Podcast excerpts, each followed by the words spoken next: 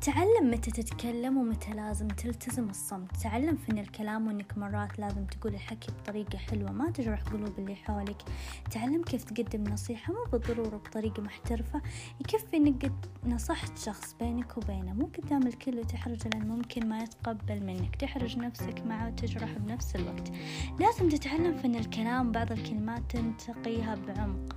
قلوب البشر مو لعبة عشان تستهين فيها. لازم ما تقول كلمة إلا بمكانها. وإن حسيت إنك غلط مو مشكلة بادر بالاعتذار. وإن حصل من الطرف الآخر تقصير أعذرة. ما تعرف وش ظروفه وش اللي حصل معه. قبل تتكلم معه وتحكم عليه بأنه شخص استفزازي وأسلوبه كان شوي هجومي. اهدى إذا شفت شخص مشحون منفعل معصب زعلان متضايق اتركه يفضفض يقولك اللي بخاطره. وإن حصل وجرحك كلامه مو ضروري تعاتبه خليه يهدى ويروق بيجيك يشرح لك كل شيء ويقول لك ليه قال لك كذا وكذا. وبالتفصيل الممل